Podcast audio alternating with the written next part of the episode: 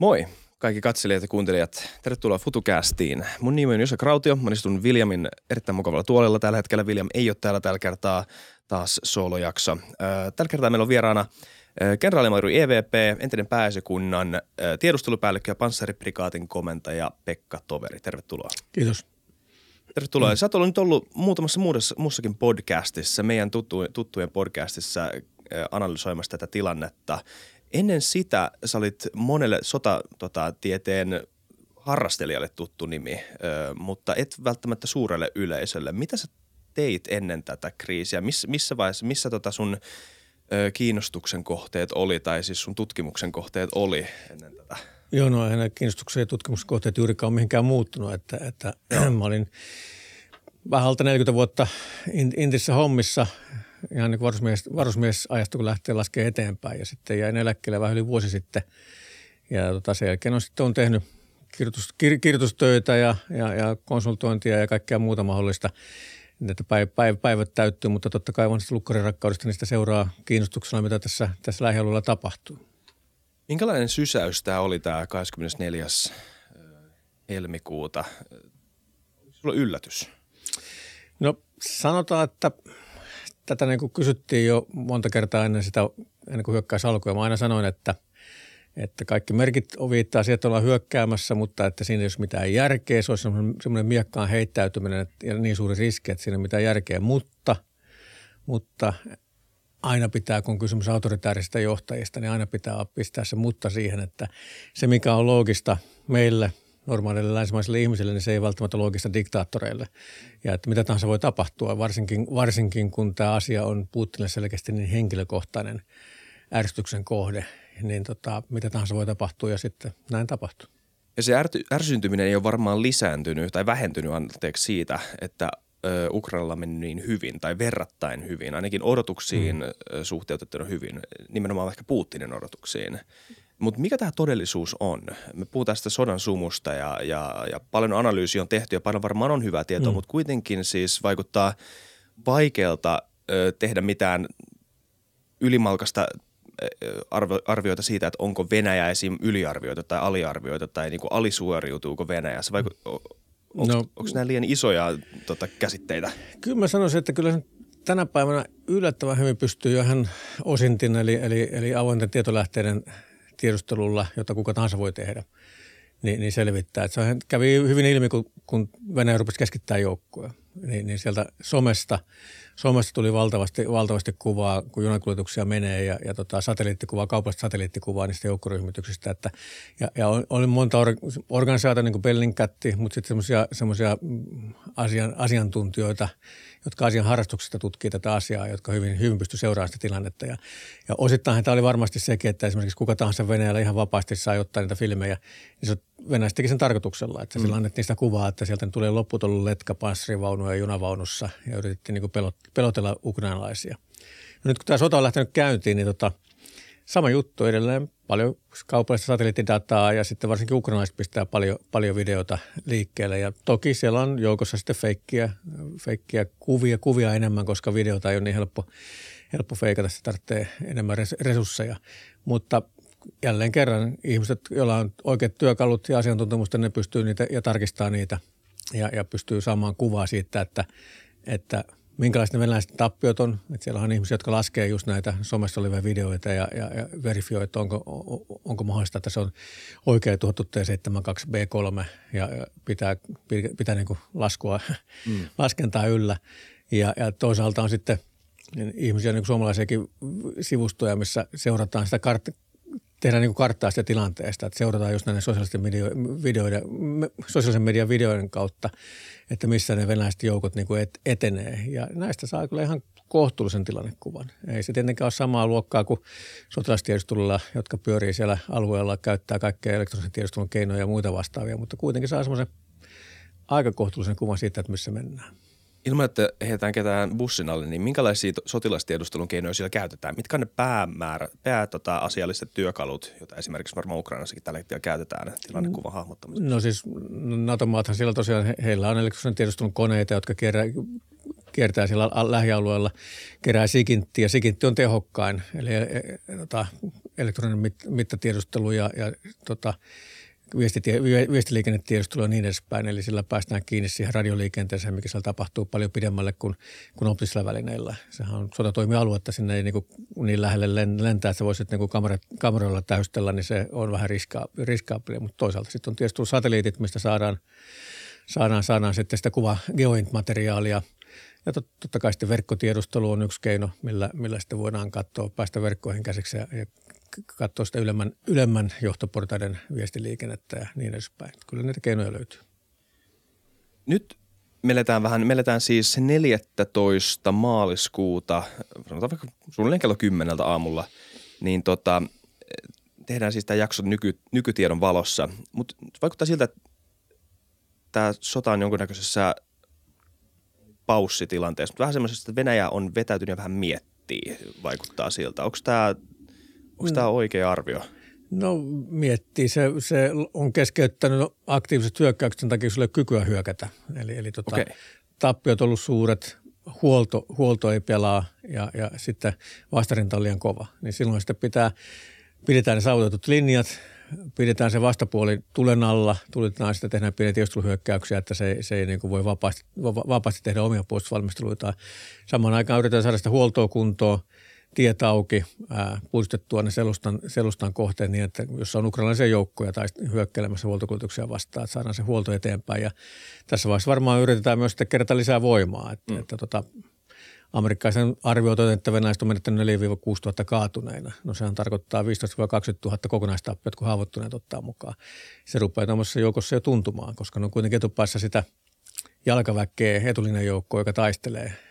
Että kun Venäjällä on, miten ne sanoo, arviot oli 150-200 000 sotilasta siellä alueella, niin, niin niin, niin vajaa kolmasosa niistä on niin ensilinjan taistelijoita ja niihin kuitenkin kohdistuu isommat tappiot. Niin silloin tämä rupeaa niin syömään sitä kykyä jatkaa hyökkäystä, jolloin nythän siellä on ollut sosiaalisessa mediassa taas ja, ja muualta tietoa, että kaukoidästä, jopa tuolta, ää, tuolta, tuolta Armeniasta ja Azerbaidsanista, missä venäläisillä on niin joukkoja ulkomailla tukikohdassa ja, ja rauhanturvatehtävissä, niin, niin lähetetään joukkoja, kerätään joukkoja, saataisiin täydennystä tuonne Ukrainassa oleville joukoille ja sitten on avattu värväyskeskuksia, missä Syyriasta ja Libyasta yritetään sitten saada palkkasotilaiksi paikallisia. Eli kyllä se kuvastaa sitä, että, että voimaa tarvitaan lisää ja sen kaiken, tai kaiken järjestely kestää sitten oman aikaansa. Eli tässä on ollut nyt pari päivää taukoa, varmaan jatkuu vielä useamman päivän ennen kuin sitten taas yritetään, yritetään uudestaan painaa eteenpäin.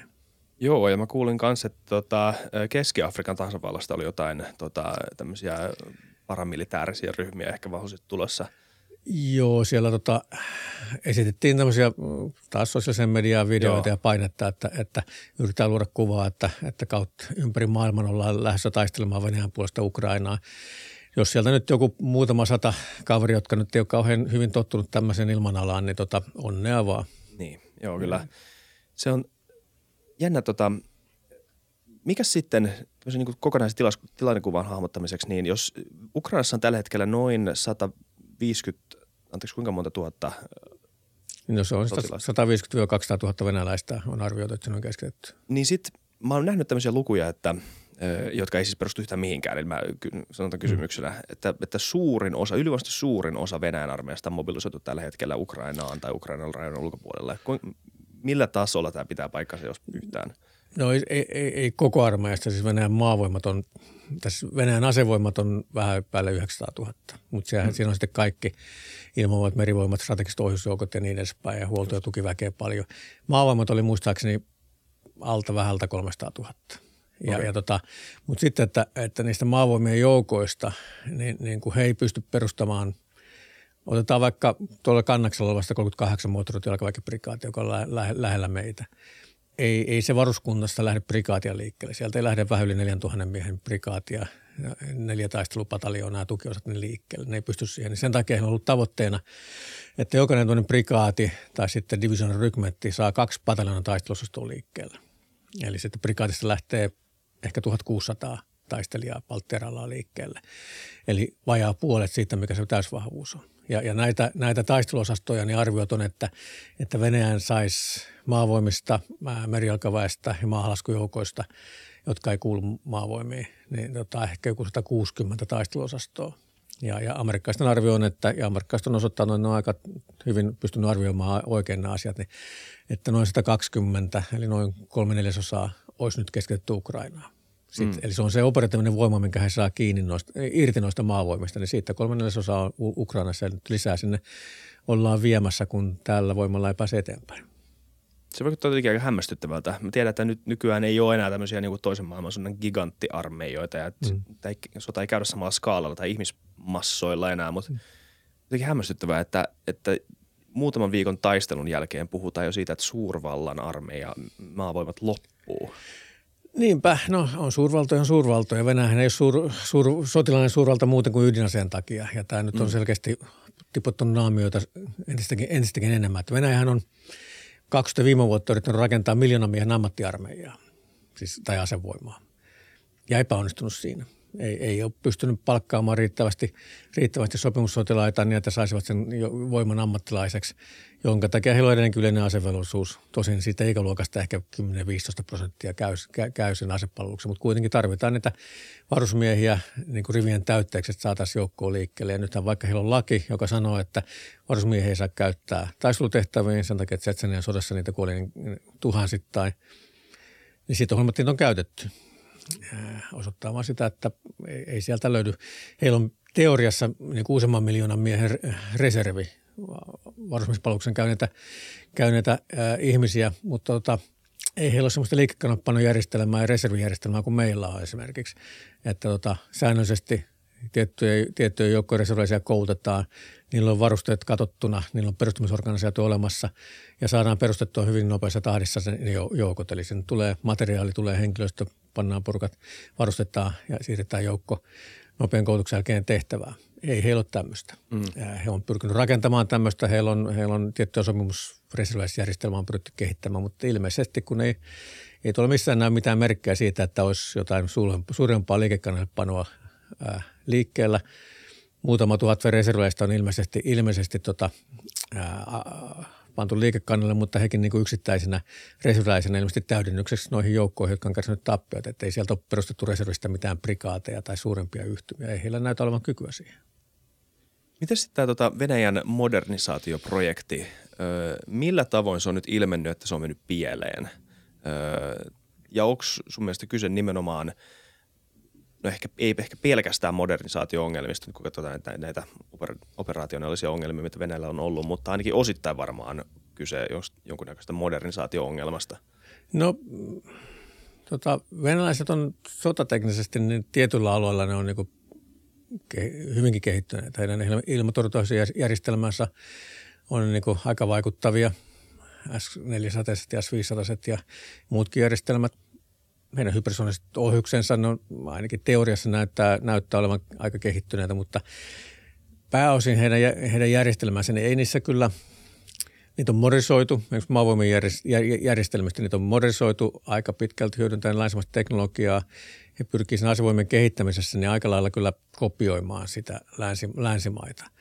Että tota, katsoo, ja se menee ihan niin kuin isosta asejärjestelmistä, niin yksittäisen taistelijat katsoo jotain – KSSO, eli, eli Venäjän yleisesikunnan alaisen erikoisjoukon sotilasta valokuvaa. Mm. Se on ihan yksi yhteen jonkun amerikkalaisen Navy Sealin kanssa. Mm. Ihan samat varusteet, eli kopioitu kaikki sieltä. Itse asiassa pääosa niistä varusteista on ostettu lännestä, kun heistä pystyy tuottamaan kunnon tähtäimiä aseisia ja niin edespäin.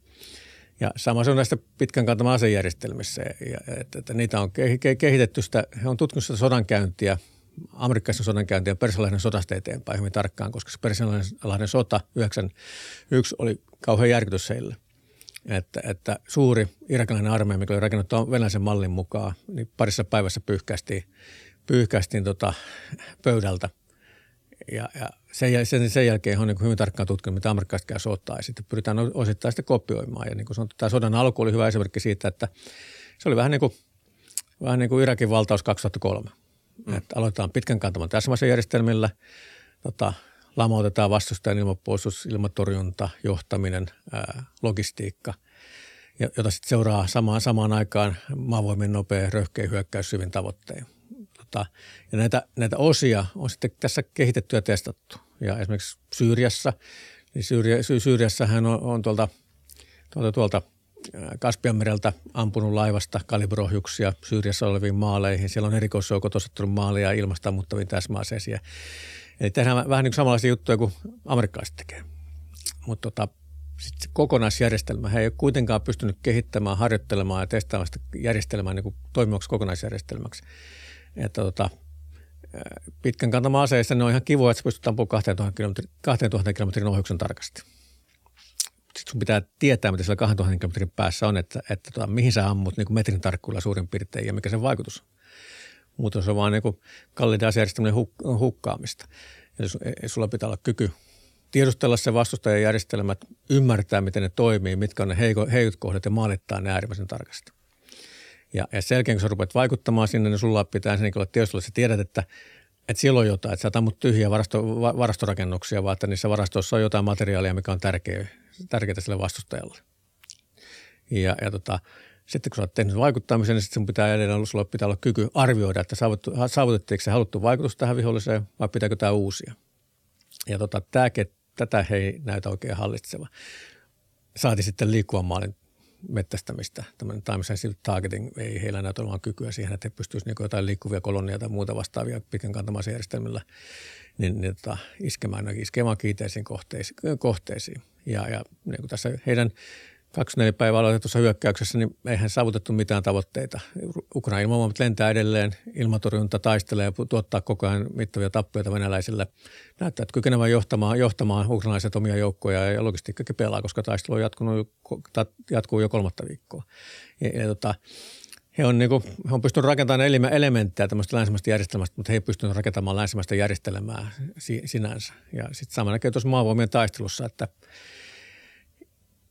se ei ollut mikään yllätys, että, että venäläiset ei osaa taktista taistelua. Se on kuitenkin neuvostoarmeijan perinteen päällä rakennettu, rakennettu systeemi, missä, missä mennään sillä massalla, mennään sillä kauemmaisilla toimintamalleilla ja alijohtajat niin ei osaa toimia itsenäisesti. Mm. olen sanonut siinä aikaisemminkin, että meillä lähdetään siitä, että 340 joukku, miehen, tota, sotilaan joukkuejohtaja – niin sen pitää ajatella omilla aivoilla ja miettiä, että mitähän se komppaniapäällikkö tarvitsee ja haluaa, että mä voin sitä tukea, jos tulee tilaisuus, mä käyn sitä hyväksi. Ja tämä menee kautta koko, kautta koko, koko komentoketju. Venäläiset, on, venäläiset ei pysty tähän. Ja, ja nyt varsinkin sitten olen yrittänyt kouluttaa viime vuodet vähän niin kuin taktisia johtajia, pataljan komentajia, rykmentin komentajia itsenäisempään toimintaan, mutta ei se nyt näytä kauhean hyvin menneen. Ja sitten tulee tietenkin se normaali, aika inhimillinenkin tilanne, että että tota, sitten hommat lähtee menee pieleen, niin sitten ollaan siinä, että no jos mä en tee mitään, seison keskellä vaatteita, niin mä en todennäköisesti tee virhettä. Mm. On parempi olla tekemättä mikään kuin tehdä virhe ja saada siitä sitten kauheat, kauheat sanktiot. Ja, ja odotetaan, että pomo käskee, koska sitten kun on pomo antanut käskyn, niin se on pomon vika, jos tämä menee pieleen. Mm. Niin tota, jotain tämmöistä siellä tapahtuu ja, ja tätä sitten kun mikään ei tapahdu, niin sitten niiden, niiden kommenttien pitää tulla sinne eteen johtamaan. Niin se on nyt kolme kenraalimajuria menetty viikossa. Ne kuvaa sitä, että, Onko se poikkeuksellista? No, se on kyllä aika poikkeuksellista. Että, mm. Että siinä, siinä niin kuin mä aikaisemmin sanoin, että, että hienoa kunniakasta, että johdetaan edestä. Edestä johtaminen on tärkeää joukkojen moraalin ja muun kannalta ja se on parhaat edellytykset, mutta ei se nyt välttämättä ole ihan niin kuin kennelimajoiden kannalta mennä riehumaan sen etulinjaan tota liikenteen ohjaaksi tai mitä sitten sattuu tekemäänkään. Että siihen löytyy kyllä, tai pitäisi löytää muita ihmisiä. Niin joo, siis joo, se kertoo varmaan jotain siitä, että mi- miksi joku on joutunut menemään sinne no. huutelemaan. Mutta mut mitä sitten tuommoisessa tuommoisessa vahvassa ö, ylä, ylöspäin virtaavassa hierarkiassa, anteeksi alaspäin virtaavassa hierarkiassa, niin ö, mitä tämmöinen kenraalimajurin menetys tarkoittaa, saatika sitten viiden? No kolmen. Kolme, anteeksi. Jota, no eihän siis, siis sotilasorganisaatio on rakennettu siihen, että, että, että koska ainoa varma asia sodassa on se, että tappiota syntyy. Hmm. Niin jos, jos, jos asevoimalla on niin yhtään järkeä päässä, niin, niin kaikki on koulutettu siihen, että joku ottaa sen paikan. Ja, ja organisaatiosta varten, että siinä on aina nimetyt johtajat. Että kun johtaja putoaa, niin sitten joku sijainen astuu tilalle, tilalle ja tota, ei se, ei se niin sitä – ei sitä operaatiota keskeytä sen takia, että siellä komentaja hetken, hetken voi tietenkin vähän yskähdellä, yskähdellä mutta tota, aika nopeasti ollaan taas mennessä eteenpäin. Että kyllähän tietenkin moraalia vähän syö sitten, kun näkee, että, että tota, yksi toisen jälkeen yksi armeija, joka on menetti sekä apulaiskomentajan että sekuntapäällikön mm. parissa päivässä, niin tota, kyllä se varmaan vähän syö. Joo, Mutta mitä sitten, äm, yksi hämmästyttävä aspekti, minkä säkin jo mainitsit, on tämä ilmaherruus. Mm. Että miten ukrainalaiset onnistuu niin hyvin vielä pärjäämään sekä ilmatorjunnassa, mutta myös nämä dronet. Mä itse asiassa mm. palaan droneihin eri kysymyksillä erikseen, mun isältä tuli hyvä kysymys siitä, mutta, mutta tota, ylipäätään tämä ilmaherruus, tämä ilmataistelu, miksi se asetelma edelleen niin tasainen tai miksi Venäjä vaikuttaa jopa olevan alakynnessä? Joo, no tota, ensimmäinen kysymys on tietenkin se, että, että tota, miksi Venäjän ilmavoimat ei toimi enempää, kun heillä on kuitenkin niin. eräiden lähteiden mukaan noin 300 taistelukonetta on ryhmitetty alueella ja heillä on kaiken kaikkiaan 600 ensilinjan hävittäjää, siis Venäjällä joku 1400 hävittäjää kaiken kaikkiaan, mutta semmoisia ensilinjan linjan, voi sanoa, että modernia hävittäjää joku 600. Mutta ne suorittaa ehkä 200 lentosuoritusta päivässä on amerikkalaisten arvio, miten ne tekee, joka nyt ei ole todellakaan siltä kalustolta kauhean paljon. Eli, eli siinä on, voi olla parikin syytä. Yksi on se, että että, että he ei pysty toimimaan kunnolla kuin niitä kiinteitä kohteita vastaan. Har, Harkova, Kiova on sen kokoinen kaupunki, että sinne, sinne, sinne, sinne niin pystyy pudottelemaan tavaraa. Mutta se, että sulla on joku pataljona siellä, siellä tota pöpelikössä metsässä taistelukosketuksessa ukrainaisten kanssa, niin sulla pitäisi olla niin kuin aika hyvät viestivälineet, että sä pystyt, ja, ja ilmatulenjohtajat, koulutut ilmatulenjohtajat, jotka, joilta tilataan tulta sitten siihen joukon, joukon tueksi. Ja näyttää vähän siltä, että heillä ei tähän ei ole kykyä kykyä tota, ainakaan kauhean muuta kuin hyvin rajoitetusti. Eli, eli ei oikein niin maaleja, mihin iskee. Ja, ja tota, sitten toisaalta, toisaalta tota, kun on niin täsmäaseita on hyvin vähän, se on niin yksi asia, missä hän on niin epäonnistunut, että, että tota, ei, ei, olla, ei olla niin länsimaiden tapaan, että niitä täsmäaseita on vähän niin niitä, niitä ei nyt ei, ei voi kauheasti käyttää. Niitä pitää pitää varastossa siltä varalta, jos tämä vielä laajenee ja tulee nokkapokkaa lännen kanssa. Josta pitää käyttää tämmöisiä perinteisiä äh, raketteja, raketteja ja tyhmiä rautapommeja, jolloin pitää tulla lähelle. Ja sitten jos Ukrainan ilmapuolustus toimii ja heillä on, heillä on niin kuin länsimaisen naapurina toimitettu Paltteralaa 5000 lähi-ilmatorjuntaohjusta, niin se on semmoinen ympäristö, että siinä tulee tappioita – jolloin sitten mielu, kun, kun ei voida tehdä niin kuin amerikkalaiset teki jossain lähi että ne lentää kolmessa neljässä kilometrissä sen lähi ulottumattomassa ja pudottaa sieltä täsmäaseita. Venäläiset ei pysty tähän, kun heille kalustoa. Pakko mennä alas, tulee tappioita, on parempi olla menemättä. Toivottaa maavoimille, että hyvää onnea ja keskitytään pommittamaan niitä kohteita, mitä pystytään koko niin kuin turvallisesti pommittamaan, isoja kaupunkeja tai, tai tukikohtia tämmöisiä. Eli – he ei ole saanut sitä ilmavoimaa toimimaan. Sitten he ei ole pystynyt, lamauttamaan sitä Ukrainan ilmavoimaa, ei, ei tota, ää, ilmatorjuntaa. Niin. Että heillä ei selkeästikään ole niin koulutettuja, varustettuja tota, SEAD-yksiköitä ja SEAD-koneita, eli Suppression of Enemy Air Defenses, mikä niin lännessä on ihan, ihan tota, vakiokauraa. Että et sulla on koulutetut yksiköt elektroninen tiedustelu, millä sä paikanat heti, kun, kun siellä vastustajan ilmatorjunta tutkat menee päälle ja sitä ammutaan tota, tutkaan hakeutuvia ohjuksia ja, tota, niiden lamauttamiseksi ja mennään perässä ja tuhotaan ne lavetetkin vielä päälle. Me ei pysty tähän toimintaan. Eli Ukrainan ilmatorjunta pystyy esimerkiksi Kiovan suunnassa. Siellä on selkeästi keskitorjunta ja, ja ilmeisesti osittain jopa korkeatorjunta ohjusta kalustoa vielä olemassa, jolla torjutaan muun muassa heidän ristely, Venäjän ristelyohjuksia. Ja tota, venäläiset, äh, ukrainalaiset on – selkeästi taitavia. Ne osaa, ne osaa piilottaa kalustoa, ne osaa suojata sitä kalustoa, ne osaa käyttää sitä kalustoa paremmin kuin, kuin tota, oletettiin. Ja, ja tota, tämän takia he joutuu toimimaan, heillä ei ole ilmaherrutta, he joutuu toimimaan niin kuin, niin kuin ilmatorjutulla alueella vajallisilla resursseilla, todennäköisesti sen takia, että sitä ilmavoimaa korvaavaa ei tule mistään. Venäjän sotateollisuuden kyky tuottaa korvaavaa kalustoa ja korvaavia ohjuksia muun muassa pitkän kantaman täsmäohjukselle on hyvin rajoitettu niin sitten sitä ei uskalleta käyttää, ettei sitä menetetä. Mitäs sitten, nyt me ollaan nähty ö, sekä nyt tässä Ukrainan sodassa, mutta myös ihan tuossa lähellä Azerbaidžanin ja armeijan välillä käytettävän droneja hmm. jo, jollain tavalla, jotenkin vähän brutaali sana, mutta, mutta hyödyllisesti.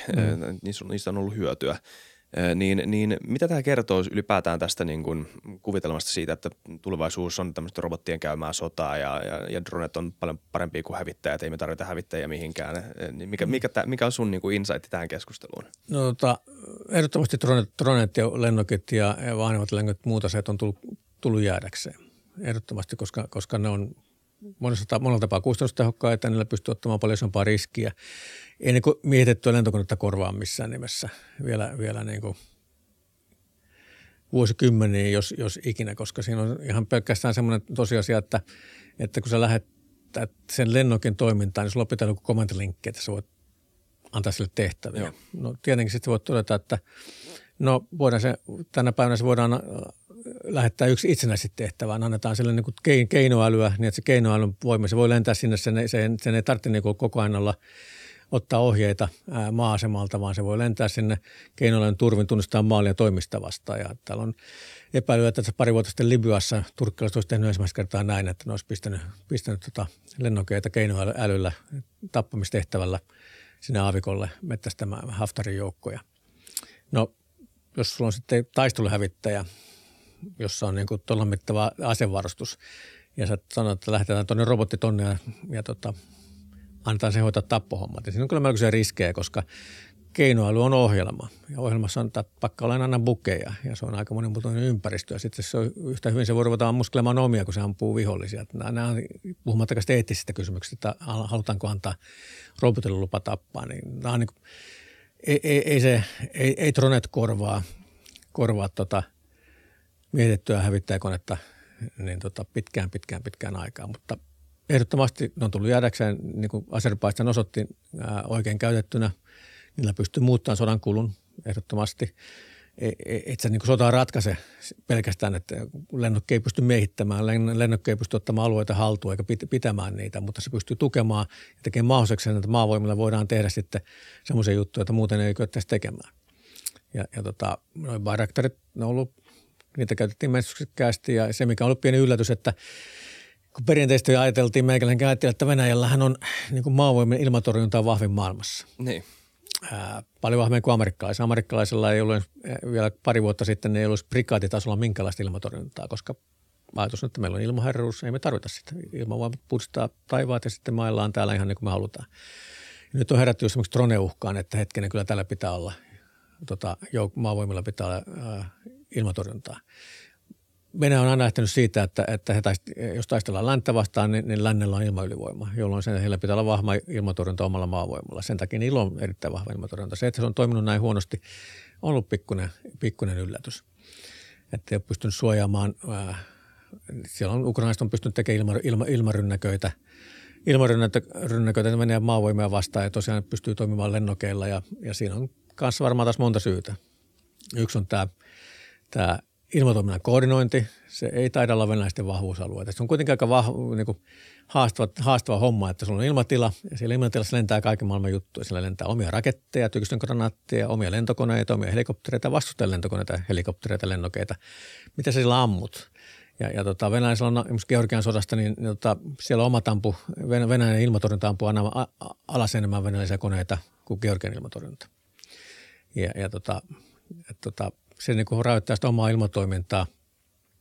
Ja, ja tota, toinen tekijä on se, että, että kyllä lennokki voi ilma, ilmauhatalonkin alueella toimia. Se on ensinnäkin se on vaakea maali, että se on, se on hidas ja pieni tutkakaiku ja, ja kaikki nykyisen, niin kuin pääosa nykyaikaista ohjusjärjestelmistä, niin tutkat on niin kuin räätälöity siihen, että ne etsii nopeita, nopeita lentävää lentokonetta ja maalia. Ja tota, se edellyttää sitten vähän niin kuin töitä, että saadaan se tutka tunnistamaan ja järjestelmät tunnistamaan sitten tämmöisiä lennokkimaaleja. No se on kyllä ihan mahdollista. Ja kyllä lennokkeita on ammuttu koko ajan. Tässäkin sodassa nyt on ammuttu alas ilmatorjuntajärjestelmällä, mutta se ei ole yhtä helppoa. Sitten oikealla taktiikalla sä voit, voit väistää tätä ilmatorjuntaa ja sitten voi olla myös omasuojajärjestelmiä. Tänä päivänä lennokkeihin löytyy erilaisia elektronisia häirintäjärjestelmiä ja muita vastaavia, joilla, joilla voidaan saada suojaa sitä – vastustajan ilmatorjunnalta ja, ja ilmeisesti ukrainalaiset pystyy sekä molempiin. Niillä on varmaan jotain, jotain järjestelmiä ja sitten oikeaa taktiikkaa ja sitten kun vastustaja ilmatorjunta ei näytä toimimaan sillä tavalla, kun sen teoriassa pitäisi, niin sieltä löytyy sitten rakoa, mihin, missä pystyy toimimaan. Mm. Nyt tuli muutama mun isän kysymys, joka oli, hän on lähettänyt. Tota, ähm, itse asiassa Joo, tämä vähän liittyy tähän. Niin siis Venäjällä alkaa loppua aika, joukot ja ammukset. Miten tämä voi ratkaista? Itse asiassa mun tekee mieli kysyä tuohon, että mitkä, puhuttiin vähän joukoista jo, mutta miten noin kalusteet tai ammukset ylipäätään, sekin on toinen puoli tämmöistä niin kuin armeijan huoltovarmuutta. Mm. Miten, millä tolalla se on? No ensinnäkin venäläisethän ne ei niin kuin periaatteessa heitä mitään romu, romukoppaan. Kaikki pannaan varastoon talteen. Niillähän on Venäjän maavoima noin 2500 taistelupanssarivoimaa paluuskäytössä. Heillä on noin 12 000 varastossa. Lähtee jostain T-34 eteenpäin, siis toisen maailmansodan panssarivaunusta. Ja 34 on siis se vuosi. No se on, no. Ne, ne, ne, ne, yleensä se liittyy johonkin sen kehittämiseen. Mä en ole tarkkaan muista, että on, onko se kehittämisen aloittamiskohta vai ensimmäisen prototyypin, mutta joku kuitenkin. Kuitenkin, tämä, mutta kuitenkin kuvaa, että 30-luvun vaunu. 30-luvun vaunu. Niin, niin, tota, tota, jota ne myy lausiin johonkin paraatikäyttöön okay. vuosi sitten. Siis sieltä, sieltä löytyy tauhkaa. Ää, tykistöä vaikka millä mitalla ja, ja muuta kalustoa, mutta se on sitten kysymys, että no missähän kunnossa ne on että, että, että tota, heillä ei välttämättä varastointijärjestelmä ole semmoinen, että ne siellä niinku mekaanikot pyöris, pyöris tasaiseen tahtiin ja tekisi tietyt vuosihuollot koneilla, ja ne voi koska tahansa tempasta sinne pihalle ja lähteä käyntiin. Että saattaa olla, että paljon sellaista kalustoa, joka edellyttää kunnostustöitä ennen, ennen kuin niitä voidaan ottaa operatiivisen käyttöön. Plus sitten tarvitaan ne koulutetut käyttäjät, se reservi, jota heillä nyt ei ole näytä, että sitä reserviä olisi yllä, yllä, ylläpidetty, että voitaisiin niitä joukkoja perustaa. Ampumatarvikkeita – venäläisillä on varmasti runsaasti. Että kyllä, kyllä mä uskon, että niitä, niitä siellä riittää. Se, mistä on pulaa, niin on nämä just kehittyneet modernit täsmäaseet ja, ja pitkän kantaman täsmäasejärjestelmät. Niitä on, niitä, ni, niitä tota, on rakennettu aika paljon länsimaisilla komponenteilla ja, ja tota, nyt kun sanktiot on ollut voimassa 2014 eteenpäin, niin ne on kuitenkin rajoittanut niitä, niitä, niiden komponenttien saantia. He oma ilmoituksensa mukaan on kyenneet – kyenneet kehittämään ää, omaa komponenttituotantoa niin, että he pystyvät tekemään puolijohteita ja kaikkia muita tarvittavia juttuja niin, että ei tarvita mitään länsimaista. No se on tietenkin vale. Joo. Muutenhan niitä ohjuksia tulisi tuolta liukuhinnalta vaikka kuinka paljon, eli, eli heillä on vaikeuksia, mutta kyllä perinteistä perinteistä sirpalegranaattia ja käsiaseatarviketta ja muuta vastaavaa, niin kyllä niitä varmasti heillä riittää. Se on sitten tosiaan toinen asia, että miten ne saa sinne joukoille, niin, okay, kun niin, se huoltojärjestelmä tökkii. Just. Mm. Niin tämä logistiikkakin on toinen puoli, mutta itse asiassa strateginen puoli, että miten iso hyöty on, äm, jos, jos mietitään Ukrainaa, nyt kannattaa kuuntelijoiden ehkä, jos ei ihan hahmota, niin ottaa kartta esille ja katsoa, minkälainen Ukraina on. Mm. Öö, tota, pitempi maa sivuttain kuin, kuin Pohjois-Eteläakselilla öö, ja, ja Venäjä on hyökännyt noin kolmesta neljästä eri suunnasta, öö, mm. vähän niin kuin tämmöisellä öö, käänteisellä C-muotoisella kuviolla, niin minkälainen strateginen etu on Ukrainalle, että he pystyvät operoimaan näillä sisälinjoilla, tämän, niin kuin tämän Cn sisälinjoilla, ja sen mm. sijaan venäläisten pitää kiertää tämän Cn ympäri. Onko tämä strateginen etu Ukrainalle? No, kuinka huomattava? Kyllä se periaatteessa niin kuin perinteisesti on etu, että sä toimit sisälinjoilla – että kun Fredrik Suuri Preustin kuningas aikanaan pystyi lyömään, lyömään monta vastustajaa sen takia, että jos sisälinjalle pystyi nopeammin siirtämään ja keskittämään voimaa suunnasta, toi, suunnasta toiseen. Ja nyt varsinkin se, että, että Venäjä yllättää, ne ei osannut ilman herruutta ja hänen kykynsä niin estää ukrainaisia tekemästä joukkojen siirtoja on hyvin rajoitettu, niin luo, luo tietenkin tämmöisen mahdollisuuden, että siirtää sitä voimaa. Se on sitten eri asia, että onko heillä sitä irti, irti olevaa voimaa, koska sitten siinä on se toinen ongelma, että, että kun sä varaudut torjumaan hyökkäystä kolmalta suunnalta ja ukrainalaiset näytti levittävän ne joukot aika tasaisesti joka suuntaan, niin sitten ne on kiinni taistelussa. Ja et, tota, et kuinka paljon sulla on sitä operatiivista reserviä, jota sä voisit sitten keskittää johonkin suuntaan. Mutta se on totta, että joka tapauksessa, että, että se, että venäläiset hyökkää noin, noin pitkällä rintamalla kolmesta eri ilmansuunnasta, niin kyllä sitten jos todetaan, että nyt meidän pitää keskit- luoda painopiste jonnekin, että nyt kun on hyökätty tasaisesti joka suunnasta enemmän tai vähemmän, että nyt tehdään painopiste vaikka Arkovaan tai Kiovaan, niin niin se joukkojen siirtäminen sitten keskittäminen sinne, niin se ottaa kyllä oman aikansa aika haastavaa. Mm. Kyllä.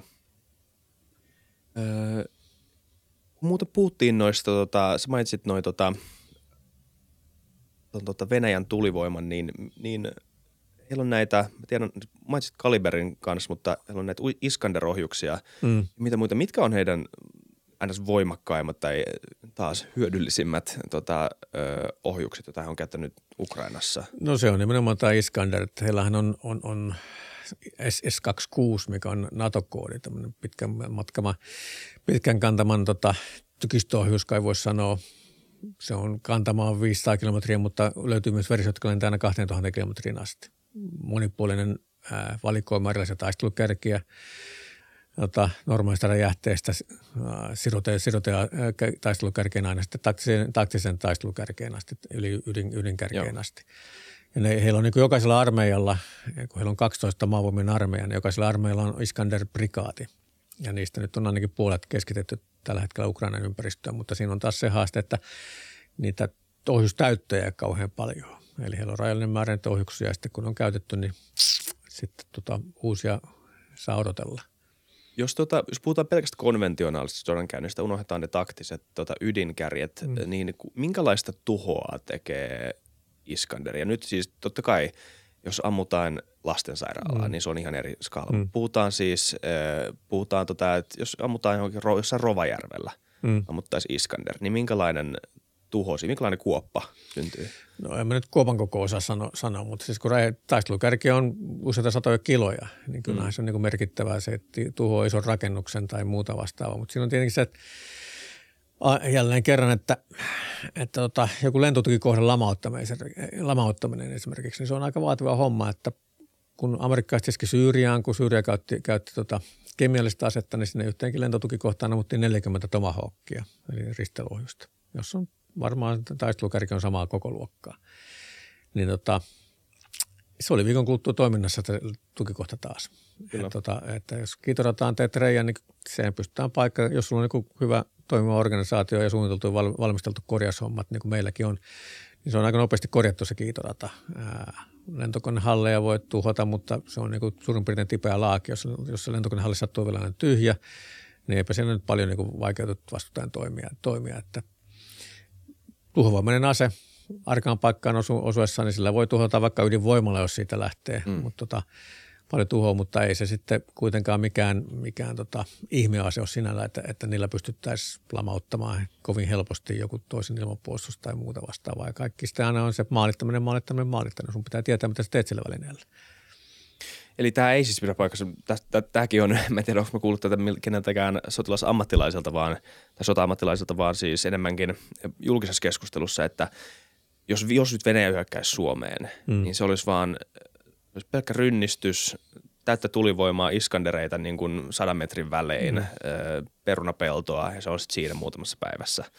Niin, niin tämä ei siis nyt näytä todellakaan pitävän paikkaansa. No, no me tiedettiin jo hyvin, monta, monta, monta vuotta ennen, ennen tätä revohkaa, niin ammattisotilaat on tiennyt, että no ei se nyt näin, näin sitä sotaa käydä. Mm. Tietään, että Venäjällä on rajalliset resurssit ja, ja tota, sitten Suomen puolustusvoimat on niin varautunut taistelemaan tämmöisessä tilanteessa vuosikymmeniä. Me tiedetään, kun, kun nyt kun Krimin jälkeen ruvettiin puhumaan lännessä tästä A2AD a2AD-kuplasta, että venäläiset pitkän kantaman järjestelmät luo semmoisen kuplan, jonka sisällä, sisällä, niin kuin, sisällä ei pääse tunkeutumaan ja kaikki siellä tuhotaan. No me on niin varauduttu siihen, että me toimitaan tämän kuplan sisällä.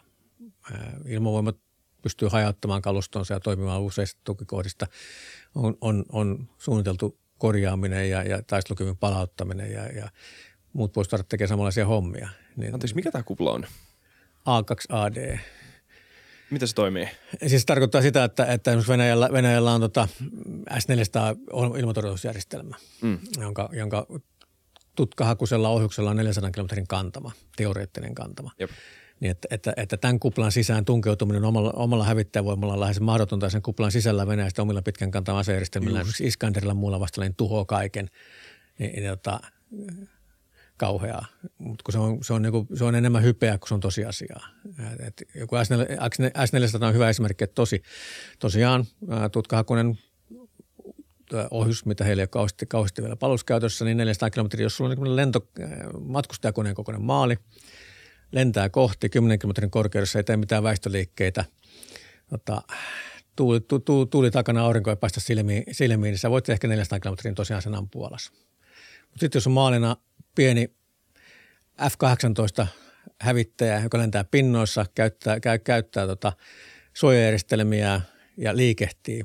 Se puhut enää jostain 30 kilometristä, jos, jos sitäkään. Okay. Se, se kupla on niin semmoinen iltapäivälehdien hypetystä. Ei, ei ole olemassa mitään semmoista kuplaa, missä ei voitaisiin toimia ja toimia. Ja niin kuin sanottu, että nyt kun on nähty, että ei niillä Venäjän Iskanderillakaan, niin, niin koko Suomea kynnyspelloksi käännetä.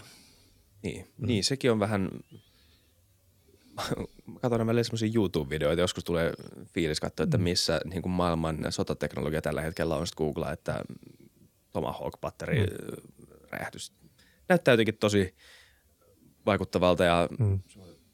Ja jäätäviä räjähdyksiä näin, mutta mut, mut, eikä tässä niinku vähätellä nyt niitä sodan, sodan uhreja ole lähelläkään. Totta mm. kai se riippuu vähän, mihin osuu. Se on, niinhän se aina on. Mm. Mutta että nämä ei ole mitään semmoisia massatuhoaseita.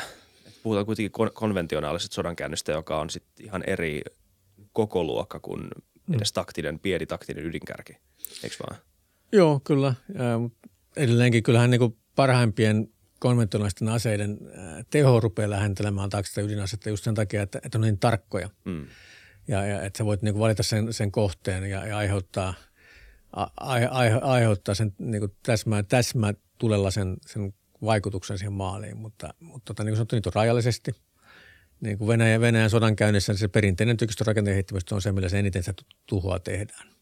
Ja se että pitää tulla lähelle, koska ne kantamat on kuitenkin rajalliset mutta niillä niitä kaupunkeja tuhotaan. Ei heidän, heidän Iskanderillaan, sillä pystytään ottamaan sähköt pois siitä kaupungista, mutta ei sitä kaupunkia Iskanderilla tuhota konventionaalisella taistelukärjellä. Joo. Mitä, tota, mitä sä nyt näet nämä seuraavat, no ehkä päivät, näistä vaikka puhu viikoista, koska tämä etenee niin epä, tota, ähm, vaikeasti en, ennakoitavasti, mutta mikä on nykyinen asetelma – Ukraina ja Venäjän välillä. Ja, ja jollain tavalla oleellisesti varmaan NATO on myös mm. nyt seuraa vierestä. Tietenkin kukaan ei halua sitä asetelmaa, että mm. NATO-sotilas ampuu venäläisen sotilaan tai toisinpäin. Mm. Sitähän kaikki haluaa välttää. Paitsi ukrainalaiset. Paitsi, niin, niin, niin nimenomaan, kyllä, hyvä pointti. Jep, sehän on ollut siellä alusta mm. asti toiveena.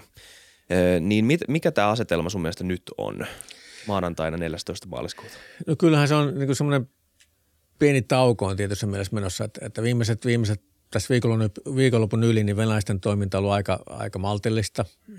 Se on just tehty sitä, mitä mä tuossa kuvasin, kuvasin että, että pidetään sitä koskusta yllä, kulutetaan, kulutetaan sitä puolustajaa omalla epäsuoralla tulella ja ilmahyökkäyksellä ja samaan aikaan yritetään saada sitä huoltoa kuntoon ja joukkoja leputettua ja varusteltua uuteen hyökkäykseen. Että ainoastaan siellä Donbassissa on saanut saanut, saanut Donbassin poisosissa pikkusen niin aktiivisemmin ovat saaneet, saaneet jotain aikaiseksi, muuten niin aika staattista.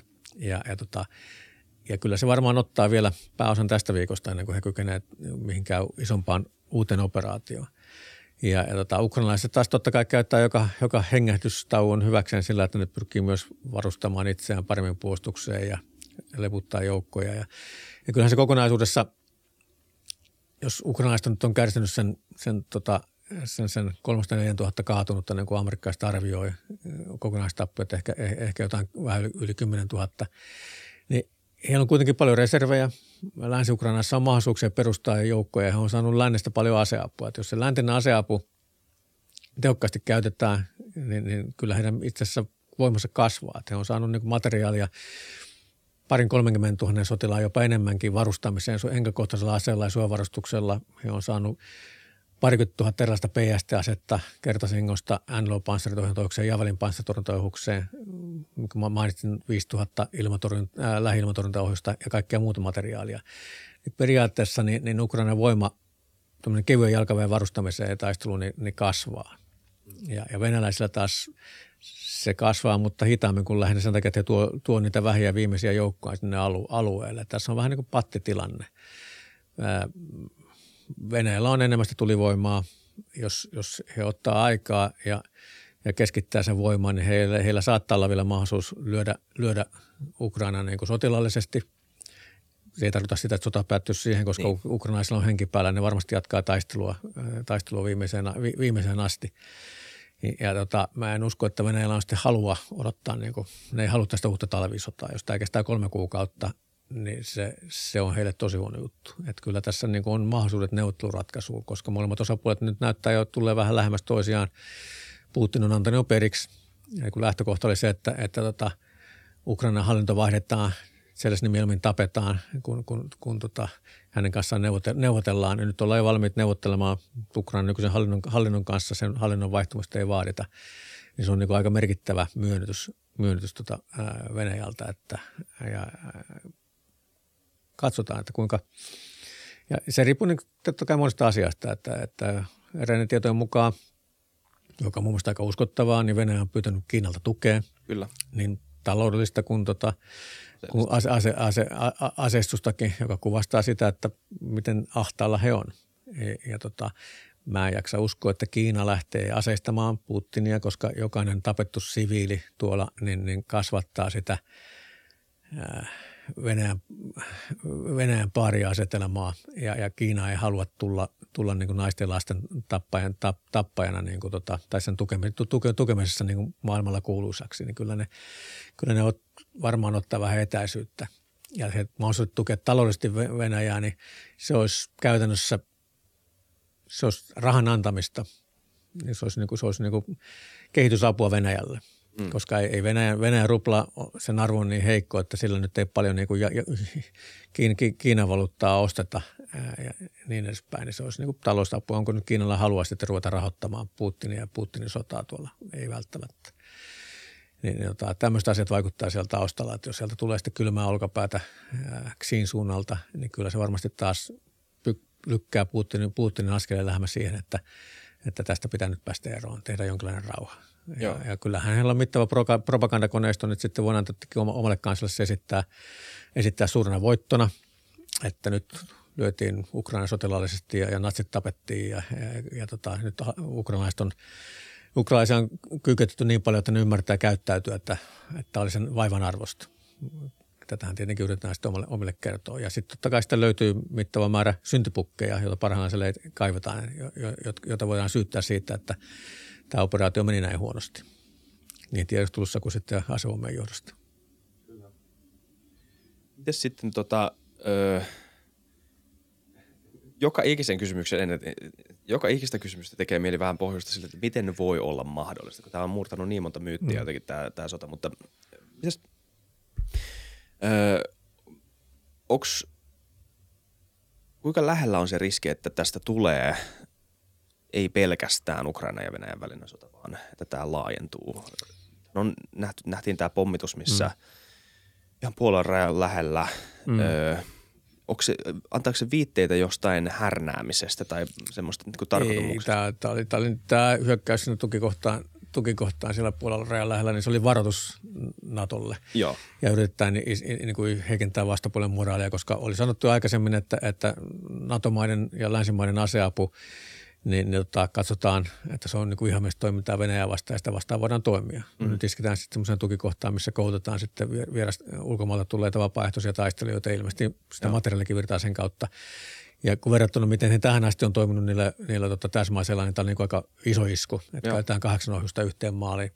Siellä haluttiin just osoittaa tätä, että, että tämä laillinen maali, pystytään tähän vaikuttaa. No, tota, ei ihan oikeasti, he, ei he pysty niitä liikku, liikku, liikkuvia koloneja maalittamaan ja tuhoamaan. Se on, se on niin kuin nähty, että ei he pysty estämään sitä aseapua. Mutta tota, ei tässä, en mä näe, että tässä olisi kauhean suurta riskiä ää, laajenemiselle, koska se ei ole missään nimessä Venäjän intresseissä. Jos ei, ne ei pärjää Ukrainalle, niin mitähän sitten tapahtuu, kun Naton kanssa menisi nokkapokkaa. Ei, ei, ei heillä ole mitään intressiä. Ja Natolla ei ole mitään intressiä laajentaa sen takia, että Venäjällä on kuitenkin ydinaseet ja ne ei halua ajaa Venäjää niin nurkkaan, niin ahdistetuksi, että se rupeaa sitten käyttämään ydinasetta. Niin sen takia mä, vahinkoja voi tapahtua. Mitä enemmän käytetään tulta sinne raja-alueen suuntaan, niin inhimillisiä erehdyksiä, teknisiä erehdyksiä, niitä tapahtuu ja, ja siinä voi sitten mennä tavaraa rajasta ylittä, mutta ei, ei, ei se varmasti niin kuin sotaa aloita, että, että NATO todennäköisesti lisäsi joukkoa, pani silmäpuolustusta alueelle muuta vastaavaa, mutta ei se nyt siitä sotaa vielä aloita, jos joku pari ohjusta tulee rajasta ylittä. Kyllä. Mutta tota se kaiken kaikkiaan täytyy sanoa, että, että jälleen kerran ei pidä tehdä liian hätäisiä johtopäätöksiä. Että, että nämä kaikki, mitä tässäkin on puhuttu, perustuu kuitenkin avoimiten tietolähteisiin. Kaikki tieto ei välttämättä täysin verifioitua – ja tota, pitää muistaa, että Venäjän asevoimat pantiin tekemään mahdotonta tehtävää. Mm. Siis, siis lähtökohtaisesti aivan väärin lähtökohdalla lähtiin haukkaamaan aivan, aivan liian iso palaa sen takia, että poliittinen johto uskoi, että, että tämä on helppo B. Ja, ja sotilaille annettiin, annettiin mahdoton tehtävä, jonka perusteella se tehtiin ja, ja sen annetun tilannekuvan perusteella, joka oli selkeästi utopistisen optimistinen, niin, niin annettiin sitten tehtävät joukolle. Ei ollut niinku mitään onnistumisen edellytyksiä saavuttaa niin kuin vajassa viikossa ne tavoitteet, mitä tässä lähti hakemaan. Ja, ja Venäjän asevoimat, niin kuin olen monen kertaan sanonut, että, että jos ne lukisi omia ohjesääntöjään ja ne ottaisi niitä, niin ne menisi, menisi paljon paremmin tämä sota. Että ei hyökätä joka puolelta pienenä osastoina, vaan perinteinen venäläinen systeemi, että, että sidotaan sitä vastustajaa hyökkäämällä tietyssä suunnista enää harhautus, missä ne on taitavia. Sitten voimakas painopiste, missä on joukkojen, joukkojen ja tunnenkäynnön painopiste. Monessa portaassa hyökätään ja syvälle, niin että sulla on edellytykset tuoda sitä huoltoa koko ajan perässä, koska se on riittävästi voimaa suojata se ja niin edespäin. Niin, tota, kyllä sillä niin kuin, tulijuurella sa, saisi paljon enemmän aikaiseksi. Että, ja sitten toinen asia on se, että, että varmasti sitten kun täällä on päitä riittävästi pudotellut ja, ja kennellikunnassa on tehty vaihdoksia, niin se uudet pomot niin hyvin tarkkaan sitten analysoi sitä, että mikä tässä meni pieleen ja mitä meidän pitää tehdä, että me ollaan parempia. Että yleensä se armeija, joka mokaa sodassa eniten, en, enemmän, niin tota, se yleensä ottaa paremmin opikseen sitten seuraavaan lähdettäessä, että mitä pitää kehittää. Niin, se, kuinka paljon ö, pitää olla aliarvoimatta tätä Venäjän kykyä oppia näistä aiemmin, aiempien päivien aikoina tehdyistä virheistä? Joo, kyllä. Siis, kyllähän on yleensä aika nopeita oppimaan. Katsoo viime sotiakin, niin kyllä ne aika nopeasti oppi, oppi ja toiminta, toiminta kehittyy. Että, ja tässä on niin kuin, pitää muistaa, että, että vaikka heillä on näitä konflikteja ollut Syy, Syyriassa ja Ukrainassa on käyty pienimuotoista, pienimuotoista sotaa, niin se on ollut kuitenkin pienimuotoista. Ja, ja tota, sitten se, sitä järjestelmää on kehitetty rauhan aikana äärimmäisen korruptoituneessa ympäristössä, mm. missä niin kuin, niistä, niistä tota sadoista miljardeista, mitä on käytetty asevarasteluun, niin sieltä on mennyt erinäisten ihmisten taskuihin aika paljon. Asevoimien johtoon aika paljon, eli sitä rahaa ei mennyt oikeaan käyttöön. Sitten, sitten on tämä perinteinen diktatuurin ongelma, että kaikki valehtelee. Niin. Et, että, että joukolle tulee väline, joka teollisuus on toimittanut, se ei toimi. Niin ei sieltä raportoida, että tämä on, tämä on ihan skeidaa, että tota, reklamaatio pystyy rahat takaisin kun kaikki tietää, että, että, että nämä asevoimien johto teollisuusjohto tekevät kimpassa. Todetaan, että tämä on aivan erinomainen väline, että tällä pärjää oikein hienosti. Mm. Ja, ja pääos... että minun ystäväni ei osaa tehdä hyvää asetta. Niin, niin, niin, niin pääosa hänen kuitenkin toimivaa kuranttia, mutta paljon selkeästi on, että, että, että tota, ei, ei se kaikki pelaa niin kuin pitäisi. Ja sitten edelleenkin sitä kaikki on rajallinen määrä. Että siellä on näkynyt jo somessa kuvia, kuvia kun sinne on lisäjoukoille on tuotu niin ottoajoneuvoja. Eli ei ole enää sotilasajoneuvoja jakaa joukoille, vaan otetaan ottoajoneuvoja. Sieltä tulee vanha, vanhem, vanhemman pään T-7 kakkosia, joita ei modernisoitu juurikaan ja niin taistelupanssarivaunuja ja niin edespäin. Että katsoo vaikka hänet panssaritykystyä. Siitä noin 20 prosenttia on uusia 219 MSTA panssarihauptseja. 80 prosenttia on sitä vanhaa neuvostoaikaista 2S1, 2S3 ja niin edespäin, jota on ehkä, ehkä pikkusen päivitetty, mutta ei, ei kyllä kauheasti älyä niihin järjestelmiin laitettu, että niitä on päivitetty, niillä voidaan ampu, ajaa ja ampua, mutta ei niistä niin kuin älyä ole, että ne pystyisi suutan skuut ja, ja ei toimi itsensä lavetteena ja niin edespäin, että, Jep. että tämä on monikakku päältä kaunis. Kohta voitaisiin tota, alkaa äh, wrap it up, mutta mulla on yksi kysymys vielä – liittyen näihin aiheisiin, se on näin, näistä vierastaistelijoista. Hmm. mikä rooli sä luulet, että heillä tulee olemaan, tai onko se tosi marginaalinen? Mikä, mikä rooli vierastaistelu ylipäätään No tota, siinähän periaatteessa on jo vierastaistelua, kun on näitä tsetseenejä. Tsetseenejä sinne on tuotu, tuotu alueelle ja ovat kärsineet ensimmäiset mittavat tappionsakin. Ja, ja tota, ää, no tsetseenit on kuitenkin nyt toimi, tottunut toimimaan Euroopassa, mutta sitten jos ruvetaan tuomaan Syyriasta ja, ja, tai Libyasta jotain, jotain näitä eri asiallisissa ryhmissä vuosikausia sisällissotaa käyneitä porukoita, niin kyllähän se on, se on, se on suuri riski siviiliväestölle, koska, koska he tulevat vieraasta kulttuurista – niin, niin venäläisellä varusmiehellä on varmasti aika iso kynnys ruveta ampumaan ukrainalaisia siviileitä, kun ne puhuu vielä samaa kieltäkin aika moni niistä ja, ja, ja ollaan kulttuurisesti niin yhtenäisiä, mutta sitten tulee vierasta kulttuurista kaveri, niin sillä nyt ei välttämättä mitään niin paljon tunnutuskin ampua siviileitä, jos tarvitaan. Ja sitten jossain Kiovassakin, jos se menee katutaisteluihin – ja siinä on siviilille jaettu kymmeniä toisen rynnäkkökivääreitä ja katutaistelu on sen, sen, sen, sen luokkaista, että kun siellä on pari päivää taistelua ja tullut paljon tappioita, niin yleensä sitä ammutaan heti kun näkee, että joku liikkuu. Hmm. Niin, niin tota, se on vaara, että se sota raaistuu aika pahasti. Se, mikä niiden taisteluarvo on, tota, no ensinnäkin ne pitäisi kyllähän niitä voi kevyen, kevyen jalkaväkenä tota, rynnäkkökivääriä vähän kuulia hyökkää tuohon suuntaan, niin kyllähän niin tykiruokana voi käyttää, mutta onko niillä sitten mitään suurempaa taisteluarvoa, kun ne taistelee kaupungissa, mitä ne ei tunne, tai, tai olosuhteissa, missä, missä ne ei ole tottunut toimimaan. Ei, ei välttämättä kauhean iso. Sitten jos niitä ruvetaan kouluttamaan niin kuin ihan kunnon asevoimaksi ja antamaan raskampaa kalusta muuta vastaavaa, niin se ottaa niin paljon niin kauan aikaa, että mä uskon, että siihen lähdetään. Että, että tota, en mä usko, että, että tota, niillä niin kuin mitään merkittävää sodan, so, sodan, sodan kulkua muuttavaa vaikutusta ole. Joo. Ainakaan, ainakaan nopeasti saatavilla. Että, niin kuin sanottu, sit se merkittää, että, että halutaan niin kuin ihan saada oikein kunnon joukkoja, jolla voidaan murska, murska, murskata Ukrainan asevoimat, niin niitä tulee paljon enemmän, paljon paremmin koulutettuja, paljon, paljon paremmin varustettuna. Mutta nyt niillä just, varmaan just ajatellaan näitä asuskeskustaisteluita. Ne on kuluttavaa taistelua. Venäjän asevoima ei sinne koulutettu asuskeskustaistelun kunnolla. Helpompi työntää jotain syyrialaisia, joilla on kokemusta siitä vähän enemmän ja, ja tota, niistä ei ole niin väleksi. Ei pidetä kirjaa, että kuinka monta te kuolee. Kiitos tosi paljon, Kiitos. kävit vierailemassa täällä Futucastissa, Pekka Toveri. Öö, kiitos kaikille kuuntelijoille. Palataan ensi viikolla, tai en tiedä, näitä jaksoja saattaa tulla vähän sään, säännöttömästi, epäsäännöllisesti, anteeksi. Niin tota, öö, joo, palataan ensi jakson parissa. Moi moi.